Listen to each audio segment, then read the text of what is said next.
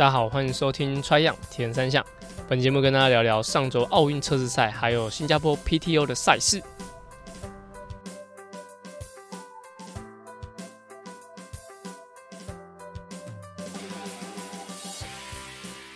大家好，我是志祥，欢迎收听 Try 样铁人三项。Try 样铁人三项主要在分享台湾及国际上铁人三项资讯。希望在节目里让大家知道，其实铁人三项没有这么困难，用对方法，人人都可以成为铁人。如果你在节目里听到对你自己有帮助的知识，吸收到不一样的观念，节目也开启赞助方案，可以每个月订阅象征五十一点五公里的五十一元，支持节目持续更新。赞助连结可以点选节目资讯栏。好，就是稳定发挥，延后更新啊，反正就是大家知道，就是上周节目跟大家讲，就是比较忙碌，真的是。我自己分析了一下这种忙碌呢，以前的，嗯、如果是 Jovi 跟我们讲说你有多忙，然后我就我就讲啊、我可能凑不出一个三十分钟的时间，或是干嘛。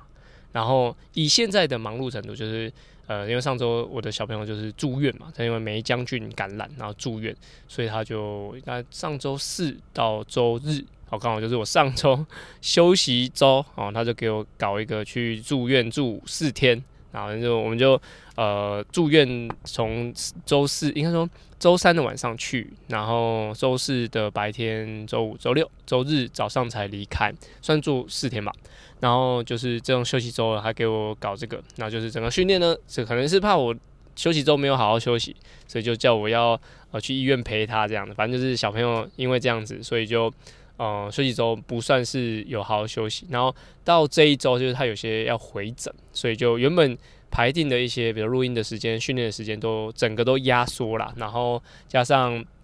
为上周其实事情都没处理完，然后就一直延到这一周，反正就是大家知道，就是会很紧凑、很紧凑这样。好，那在奥运测试赛之前，就是在讲主题之前呢，其实有一个上周看到的一个影片，我觉得还蛮。值得大家深就是来好好讨论一下，就是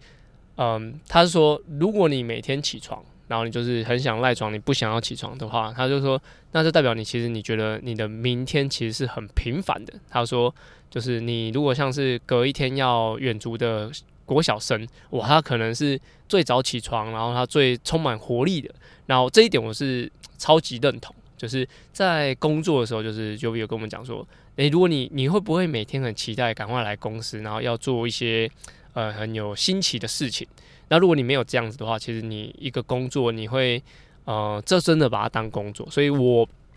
我自己觉得，就是以现在我对待铁人三项来说，我觉得它你可以说是一个谋生的工具。或者说，它也是我唯一懂的东西，然后跟我花最多时间的一个领域，好像一个领域。所以在所有时间都放在上面的时候，其实你要有每一天都是充满新奇、充满变化的话，我觉得是非常非常难的。就是你不太可能说，哇，今天要做什么，明天要做什么，然后都是呃每天都是新的东西。所以我觉得 routine 的的东西，就是对我来说是还蛮常见的。那怎么样能够在每天起床都保有一些些新奇感？我觉得，呃，一是课表设计嘛，那二是可能教的人，或者说你想要啊传递的知识是每一次都不太一样的时候，会有点新奇感。那另外就是，呃，刚刚他是讲到就是起床嘛，每天都要新奇感。那如果说真的就是。你真的训练的时候，就是必须要比较枯燥乏味的方式的话，我觉得有两个方式可以让大家去选择，怎么样可以增加新奇感。一就是换，就是训练的地点，比如说你平常都在这个松运泳池游泳，那今天明天就是一定要去师大附中游泳啊，就是呃对你来说不是太大的成本，但是你可以换一个环境，也许是有点像开箱一个训练场所啊。以前没去台大跑过，那今天课表去台大跑看看。好，异地训练啊，就是自己做一个单次项目的异地训练，也许会让你隔天起床的时候，或者说你要训练的时候是有一点新奇感。那第二个就是在上次，嗯，我应该准备五 K 的时候，就是有跟大家分享说，我就会找一些朋友一起训练。那我觉得，呃，罪恶感也可以当做一个驱使你前进的一个动力。就是你假如说你每天自己训练嘛，啊，你可能啊玩个半小时，玩个十五分钟，其实没差。但是你当你一跟别人约的时候，哇，那个使命感就出来。就是我自己是一个蛮不喜欢迟到或爽约的人。就是假如我真的不行，我会提前跟你讲不行。所以假如说我前一天确定跟你说我要约要要测验啊，要干嘛的，所以我就一基本上就是一定会起床，然后会我觉得那种新奇感跟新鲜感还有使命感会驱使我起床的时候更有动力一点。比如说。啊，起床啊、好累哦，眼睛好酸，全身都酸，很想赶快躺回去。但是我有人要约我的时候，我就啊，好，先去上个厕所，先刷个牙再说。啊，就是基本上这样子就已经醒了嘛。所以我觉得这样子可以驱使你，可以比较有一点动力去进行你的每一天觉得很无聊的训练。好像就是一个哦，上周看到应该是文杰跟群星都有分享的影片，我觉得蛮有趣的，就是。起床要有热忱，你才有好的开始啊！好，那进入本周的的主题，就是上周的奥运测试赛。其实我一开始以为奥运测试赛只测试个人赛项目，因为它的通常假如是 World Triathlon 的赛事，它这个赛会它有个人项目也有混混合接力项目，它会写在同一个标题里面。那这个它分两个，我就以为诶、奇怪，奥运测试赛怎么不测试接力？结果它是有的，它是分开的。那直接。导入就是重点，就是个人选手的话，都是男女都是英国选手拿冠军，第一名的男子是 Alex E 嘛，那女生是 Best Porter。那他们两个，我觉得以这样子，因为现在的的比赛大多都是以大集团的方式进入转换区，就是进入 T two，所以以单呃应该说跑步渐强渐长的选手来说，我觉得就是比较有优势啊。那尤其是如果有看男子组的比赛，Alex E 就是。大概过了三 K 还是四 K，就开始一直独走，一直独走，到最后就是他那个赢的距离大概三十秒。如果你说，比如说三四 K 后剩六 K，六 K 你每一公每一公里你要快人家五秒，他们他们大概平均是三分整，三分整。所以说你要二五五二五五，就每个一公里都要快人家五秒，是很恐怖的一件事情。那所以我觉得 Alex E 他在上一届获得第二名，那输 b l u m e n f i e l d。那这一届他在测试赛就已经拿出，我觉得。呃，前几个礼拜其实他也没有什么重大的比赛，然后所以他在整个准备上，我相信他在明年他势必是想要帮英国再拿回金牌的，因为现在就是英国拿了两面，就布朗利嘛，布朗利拿两面。那啊，Alex E 在上一届的去年的哎、上一届的奥运也拿了混合接力的金牌，那他势必想要在个人赛有所突破。那以他目前的跑步状况，我相信。如果在这半年内状况不要差太多的话，只要跟他大集团一起跑步，那他的单车没有消耗太多的情况下，LXE 要拿下奥运金牌，我觉得几率是蛮高的。那原本我在跟大家推测就是那个啊 Miles Helsen 就是澳洲的那个选手，结果哎，他们 DNS 他没有出赛，不然我我觉得他也是蛮有竞争性，就是我自己压错人，也不是说压错人，就是我期待他，但是希望啊奥运的时候是我猜对，但是我目前来看这个态势就是。X E 的状况是真的特别好。那到啊、呃，如果你到比赛后段，对，应该说跑步的呃一开始的时候，你有看到 Hayden Wilde 他跑一跑就躺在旁边，就是我不晓得他是不是赛事过多，还是说他后来走路起来是有点脚不太舒服。我还没有查相关的新闻，就是他的呃状况，我觉得是没有太好，可能他前面比赛也比较密集，比 X E 多蛮多的。那他这个奥运测试赛。或是说，假设也是阴谋论，就是或者说他只是想要在就是单车的时候有一点突破，然后知道一下整个比赛状况。那跑步的时候他就哎、就是没有特别去跑，这样还蛮多选手是这样，就是跑一跑，哎、就是跑步就直接放掉，就是不论他是跟不上了、没力了，还是说他是根本就是只是想说测试到呃游泳、骑车两个项目了完成就好，这时候这都是。每个国家自己应变的方式，甚至就是有没有人是在奥运测试赛的时候，他是个人赛是为了要呃保，应该说要在接力有好的表现，所以他个人测试赛是比较呃放松的，这也是有可能。所以在这个测试赛，不只是大会，就是巴黎这边的的大会是在测试整个赛道，我相信每个选手也在测试他在这个样子的赛道里面可以有多少的忍耐。OK，那在女子组的比赛，应该说。我看到女子组的比赛的时候，就是个人赛女子组上，她的游泳的时候，她的出发，她应该是比较偏下午的时间，我没有注意查时间，但是她的太阳其实是放的比较低一点点，所以她在拍摄的时候就很常会逆光啊，然后在游的时候也会变得，也就比较痛苦。就是我跟 DBTT 样的青少年选手说，你需要很注意，就是你游的时候太阳在哪里。那以这个奥运测试赛的位置啊，我觉得它是相对比较低，就是你会影响到你的视线。就像诶，如果你有开车的话，假如是下午或者上午在开车，你可能会把你的遮阳板翻下来，然后去挡一下你那个位置。就是如果你的太阳是那样子的位置，在游泳来说是非常痛苦的。那也因为视线是这样，所以假如说前面有个人可以跟，是势必跟的是更好，因为他会帮你定位。然后在女子组的比比赛部分，就有一个还蛮特殊的情况，就是呃，法国的 Castaño 他是游泳非常强的选手，那他在游泳的进行中他是第三位，然后他前面还有两个其他的选手，其他两位选手，然后大概隔了十秒左右的距离。那这时候就是，假如说我是第四位选手，我就会很。很焦虑，说也不是焦虑啊，就是会很疑惑说，卡桑杰他是法国的选手，法国选手，所以他对巴黎这个位置应该是很熟悉。但前面两个人选手他们的速度比较快，那他们还有两个人就是可以互相去看一下定位的位置。啊，在影片进行的时候，就是比赛进行中的时候，卡桑杰他就一直没有游在那两个人的正后方。诶、这个时候，假如我是第四、第五个人，说哦，地主选手他没有游在前面那个人前面那两个人的后面。诶，而且他的游泳能力又这么好，那我是不是跟着他就好了？他是不是知道水流，还是说有什么捷径，还是游这边真的比较快？诶，这个时候我就在后面就会有点就有点想法，但是我不晓得卡桑杰他为什么会游在就是比较斜角的位置去去进行游泳。所以虽然说最后他们游泳上来就差不多差个五六秒这样，就是其实没有差啦。但是如果当下我在游的时候，哇，一个地主选手，好比说呃很多职业选手来比 Challenge Taiwan。然后团俊他一开始就站在最右边，哇！那如果说他这个地主选手，然后游泳能力就这么好，他就站在最右边，那我是国外来的职业选手，我是不是也跟着地主选手站就好了？诶，这种情况就会在上次的就是女子组的巴黎测试赛里面，个人组的部分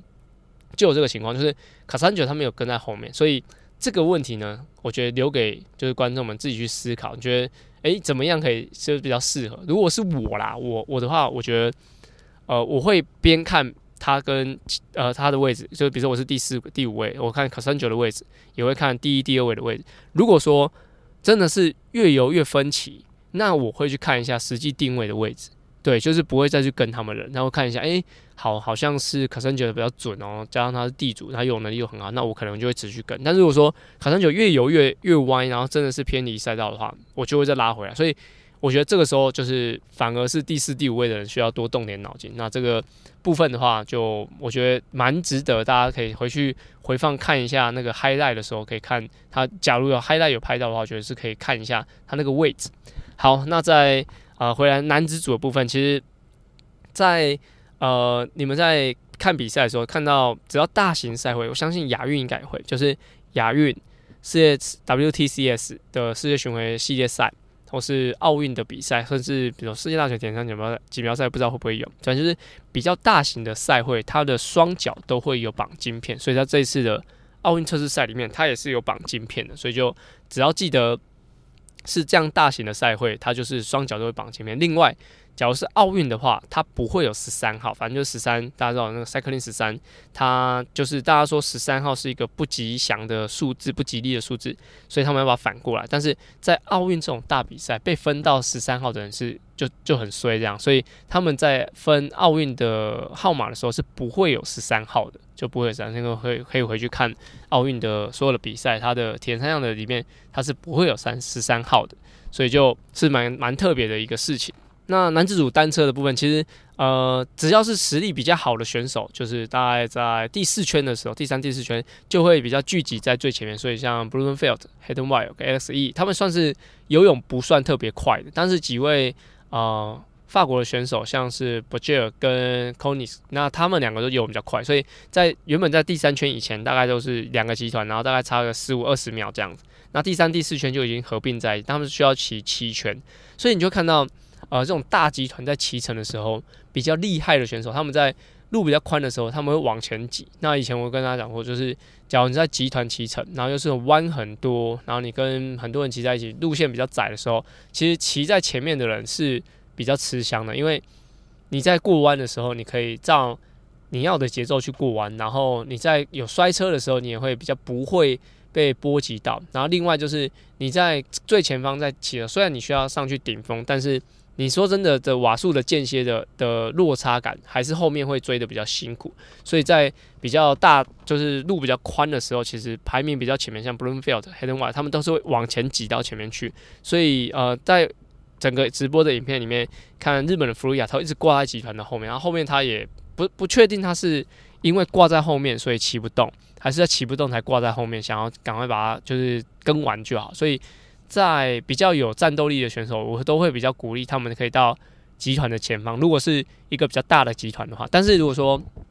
这是一个比较没有弯道的的赛事，反而跟在第十、第十五位是更好的。但如果说很多弯道，我觉得跟在前十位是比较有利的，所以就这还是会针对就是你的地形，或者说你真的跟大家一起骑的节奏，去抓到你觉得在哪个位置是最安全的。OK，那在个人赛结束之后呢，就是接力赛，因为水质的问题没有办法就是进行游泳。那这个是我问了在地记者，哈，在地前 没有在地的观众，就是潘子怡，潘子怡的队友有去参加。奥运的测试赛，所以他们有一起过去在巴黎那边看比赛，这样希望也是呃，也许现在还没法去参加奥运测试赛，但是希望明年可以参加奥运这样。反正就职业有去去到现场，那我就问他说：“诶、为什么混合接力变成跑起跑？因为我就想说，诶、第三棒接第四棒，为什么那些女生都戴着太阳眼镜，都不是都不是戴蛙镜啊？就是因为它改成跑起跑。那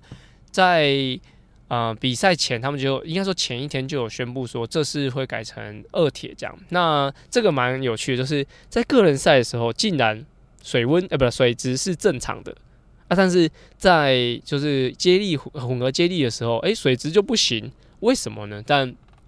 这个我觉得就是检验的的人的就是写的嘛，就是可一个可以比，一个不能比。那通常他们会验那个水中的大肠杆菌有没有超标，这样超标就不能比。然后这个蛮有趣，就是在呃同样情况，在二零一二年的日本管山吧，管山的亚锦赛。那那一年二零一二年就是伦敦奥运嘛。那伦敦奥运的时候，基本上只要那一届的资格都还是，假如你达到亚锦赛的第一名。基本上就一个保送资格可以直接进入奥运，所以在啊、那一年我记得水温不知道十二度还是四度，反正最后就是呃精英组可以下水比，然后他们的浪很大，水很冷，然后啊、我记得是阿展、申燕他们都有去比，然后就觉得哇、哦、水超冰的，罐头他们也去比，水超级冰的，就是感觉是不太适合游泳的的温度，但是他们还是因为奥运的资格，所以他们必须要正常的一个。一个三项的的内容，比如说像日本选手游泳就比较好嘛。假如说他把它改成跑起跑，确实对他们的选手的优势是比较少的，所以他们我觉得听起来啊，感觉有点硬着头皮硬硬办这样。那在后面的 U 二三青少年组全部改成跑起跑，就是全部把游泳的的温度啊，就是就是写说特太低了，没办法进行三项的部分。所以在这种大型的赛会里面，假如说环境真的是比较恶劣，或者说真的没有达标，我觉得在主办单位都有蛮大的压力，是要让比赛可以正常进行的。这是我自己观察下来的一些重点。这样就我觉得像是这个奥运车赛，男生男子组、女子组可以比，但是接力不能比，然后分龄组也不能比，那是嗯、呃，比个人赛比完之后水质变差。还是说个人赛水质就很差，让他们继续比，所以我觉得这个都有值得讨论。就我也说不准，就是说不定真的就是像这样，就是你们他们在游完泳之后，哎，那个后边水质已经就是呃不不符合规定，所以不能比啊、三项要用跑起跑。因为假如说他们为了奥运测试这个东西，然后就是把整个规模都办好啊，结果就变跑起跑。以一个主办单位来说，是有点劳师动众啊，有点就是浪费钱，或者说没有达到他们想要测试这个效果。而且，如果铁人三项的比赛变成铁人两项，然后拿冠军，那这样他还是铁人三项的奥运冠军吗？就是这部分就倒倒是蛮大的讨论空间。所以就这一次就是因为水质的关系，所以游泳接力的游泳呃接力的部分没办法进行游泳，就用跑骑跑来进行。那混合接力的名次，我觉得可以跟大家分享一下。就第一名是德国，那第二名是英国，第三名是比利时。比利时蛮特别，就是第一次感觉他们混合接力这么厉害。那上一届的奥运，上一届奥运就是东京奥运的排名是英国、美国、法国，反而是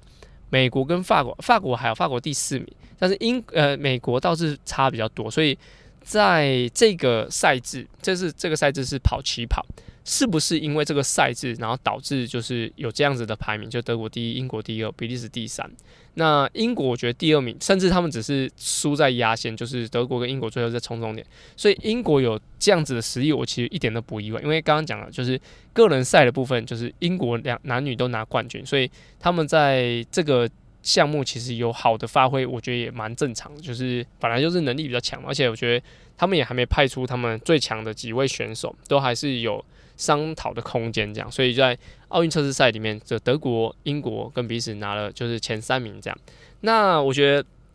在呃这个时候就会回溯到他们的个人赛成绩是如何。那我我看了几位，比如说德国的 Laura Laura，那他其实在个人赛是获得第三名，他并不是说呃个人赛完全放掉，然后来准备接力赛这样，所以他还是会兼顾跟。英国的 X E Best Porter 他们都一样，就是有比完个人赛后再比这个混合接力。所以在真的奥运在比的过程中，我觉得，假如说这个选手他是混合接力也有，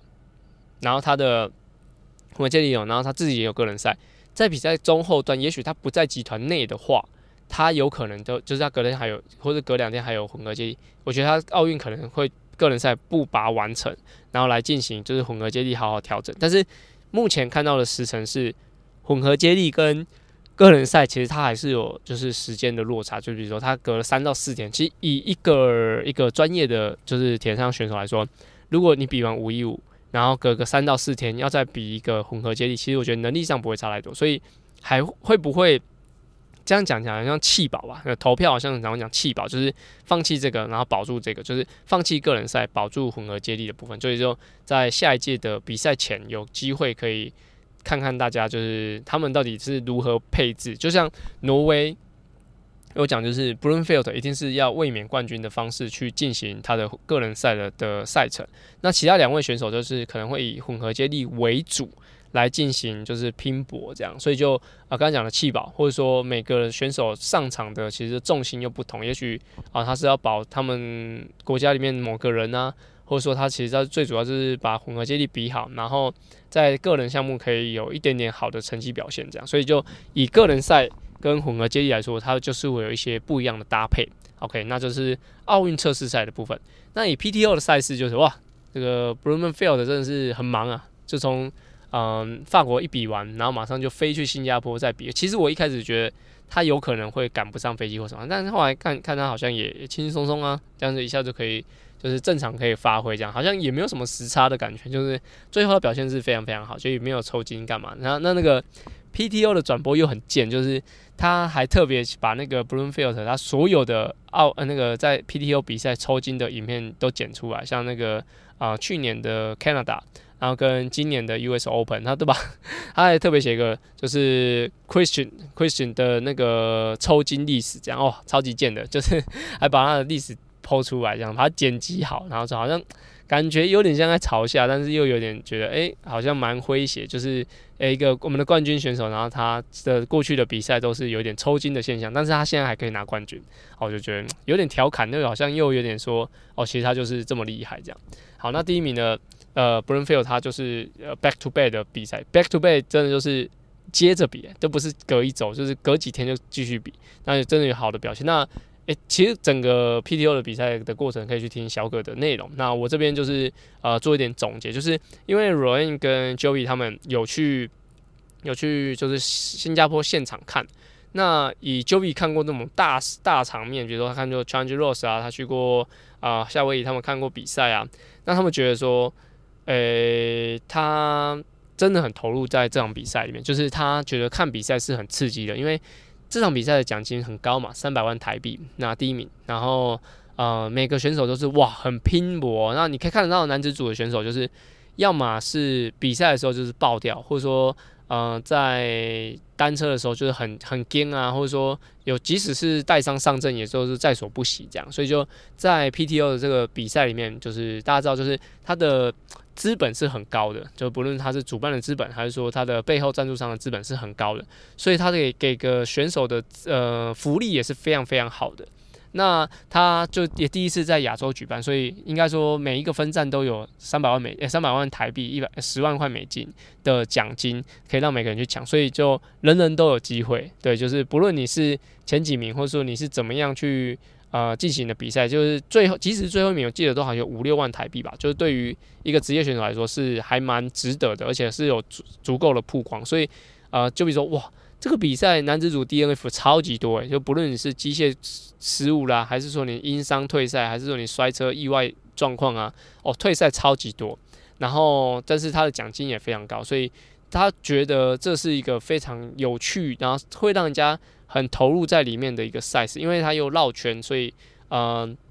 你可以一直看得到选手本身，然后转播又诶非常非常完整。那他又因为距离其实三个小时，因为我们分就是。呃，有分享过，就是他的这个三个小时，其实就大概等同于一场，就是足球赛，或是啊、足球赛可能更短一点，就是篮球赛啊，然后棒球赛的的时间，就是三个多小时这样。所以我觉得是呃，观感体验是蛮好，所以他才会这么的有有人关注，跟大家喜欢，加上啊、选手又特别的拼搏这样，所以我觉得他是很适合做一个观赏性的一个赛事。那呃，就比如讲说，就是。他如果要举办一个活动，他其实要要付一个很蛮庞大的权利金，说是或是一个呃一个金资金啊，就是非常庞大，就是。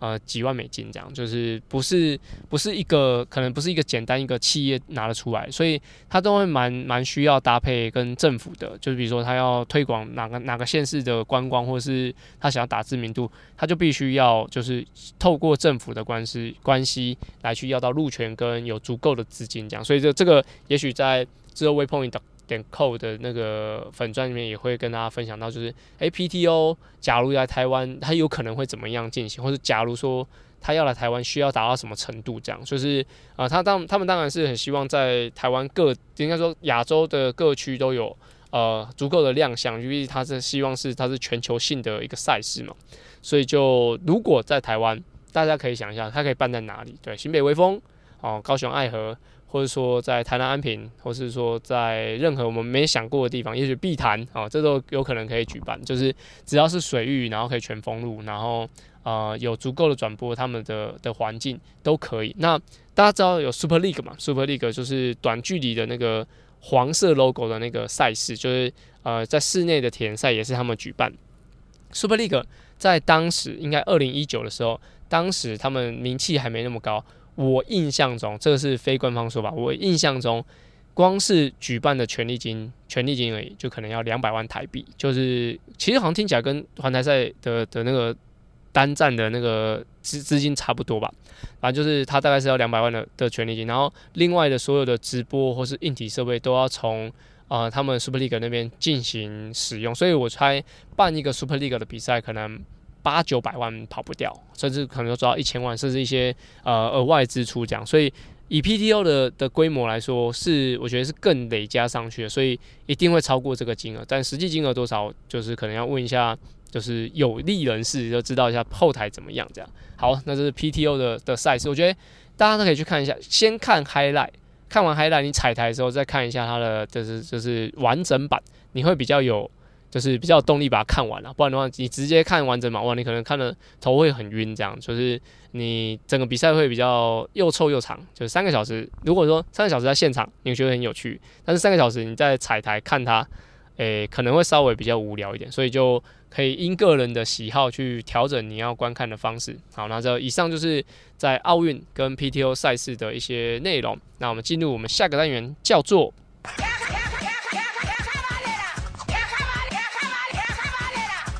卡亚卡巴内达，卡卡巴呢是在 Try 样 EP 五十开始的新单元，主要卡卡巴呢在节目里用来审视我自己现在练的方向到底对不对。有时候卡亚卡巴呢也会有不一样的收获，而这个单元的灵感来自于教学，还有听众留言，所有问题都欢迎到 Apple Podcast 或我的 IG 留言。好，那在我们的听众哈，有一位啊张、小姐哈，张小姐她就跟我询问问，其实我这个 Q&A 原本是有点想学古玩讲啊，那回众回复听众的的留言干嘛嘛？但是我的听众留言太少了，所以我就每次都只好分享我自己的案例的内容，这样啊。所以就是有你有问题，那我就会回答你，然后也会拿节目里面说。所以有问题都可以的直接私讯我。好，他的问题是我八月底要开始全马课表，一样是国风教练的线上课程。那这个课程是年初就报名，所以啊、因为 CT 后比较多在骑车加跑加游泳，加上脚的趾骨痛，那所以他休跑到这周才开始，大概是上周了。所以他想想要开始全马训练，但想到去年年底。去年底的吃课表的过程又觉得特别的累。那游泳从五月到现在几乎都是维持每周三次，那每次大概一千五到两千，续航力跟速度都比去年呃比今年 CT 前都还要好。那一千五顺顺游就可以游进三十八分内，哎，非常厉害。然后也可以顺顺游就可以三十八分内。那骑车是今年最爱的活动，很喜欢在工厂骑功率。那也因为中午很热，所以他现在有点懒得来上功率课，一个差 D。然后周末一定会外骑，距离都五十 K 以上。那他对他八月以后的训练安排，他有一些疑惑啊。一是他不知道该怎么精进他的游泳速度，有比 CT 前好，但是总觉得泳姿有哪里需要改善。那说第二第二个问题是，像我现在的程度，适合怎么样的团班比较好？要针对量还是针对基本动作的团班？因为团班的时间他都不太能配合，但是跟着团练至少还有一些刺激，但不知道他的想法对不对？好，那第三题就是呃单车的部分，因为消耗体力、消耗体力有氧，好，也哦就像比较消耗体力有氧，那他想要等到台北马后再开始恢复训练啊，希望我可以给他一点恢复。那他自己说他自己啊、没有多追求多强的成绩，只希望在游泳、单车可以在一个一定的状态下，那很想其实很想在可以的情况下维持非主项的基本体能，所以想。他说听完节目之后很有感想，来问看我的建议。那我的建议其实就是，游泳如果要再精进的话，其实我觉得动作一他是讲说十五分，呃一千五三十八分内可以游完。我觉得动作不用改的非常多，但是一次一千五到两千其实游的有点太少。我觉得可以拉到可能两千五到三千，可以试试看。假如他有想要维持他的游泳的状况啊，所以我觉得呃不用特别去去调整大太多动作，但是把距离量把它游起来就会比较好。那第二题的话，就是如果动作不是太大哦，对，我就我想说，就是可以建议就是找游泳距离比较长的团练来练，然后接近三千是最好的。那再来的话，就是因为他现在是以跑步为主，所以单车跟游泳，我觉得就是建议可以在轻松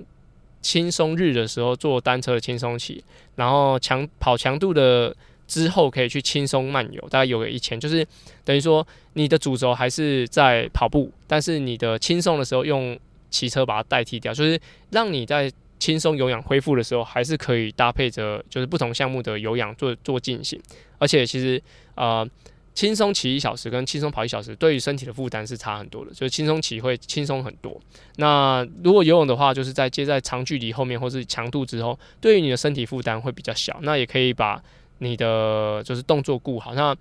确实就是鱼与熊掌没办法兼得，就是不可能说你练这两这一个项目，然后其他两个就退步很少，我觉得是比较难的，所以就呃给他的建议是这样子。如果如你有一样的问题的话，我觉得可以再想一下，说你主要是什么，然后你现在的限制是什么。那要三项都一起进步可以，但是要花很多时间。但是如果时间有限，想进步一个单项的话，那就是要把其他两项维持好就好。就是呃你现在练的就是要让你避免你在回来的时候很辛苦，就这样而已。你没办法在这个时候进步太多，但你可以让他退步的比较少。那这是我给他的建议。好，那本期节目就到这边。如果说有什么问题，都欢迎到 Apple Podcast 或者留我的 IG 留言哦。下周希望可以准时更新。好，我们下周节目见，拜拜。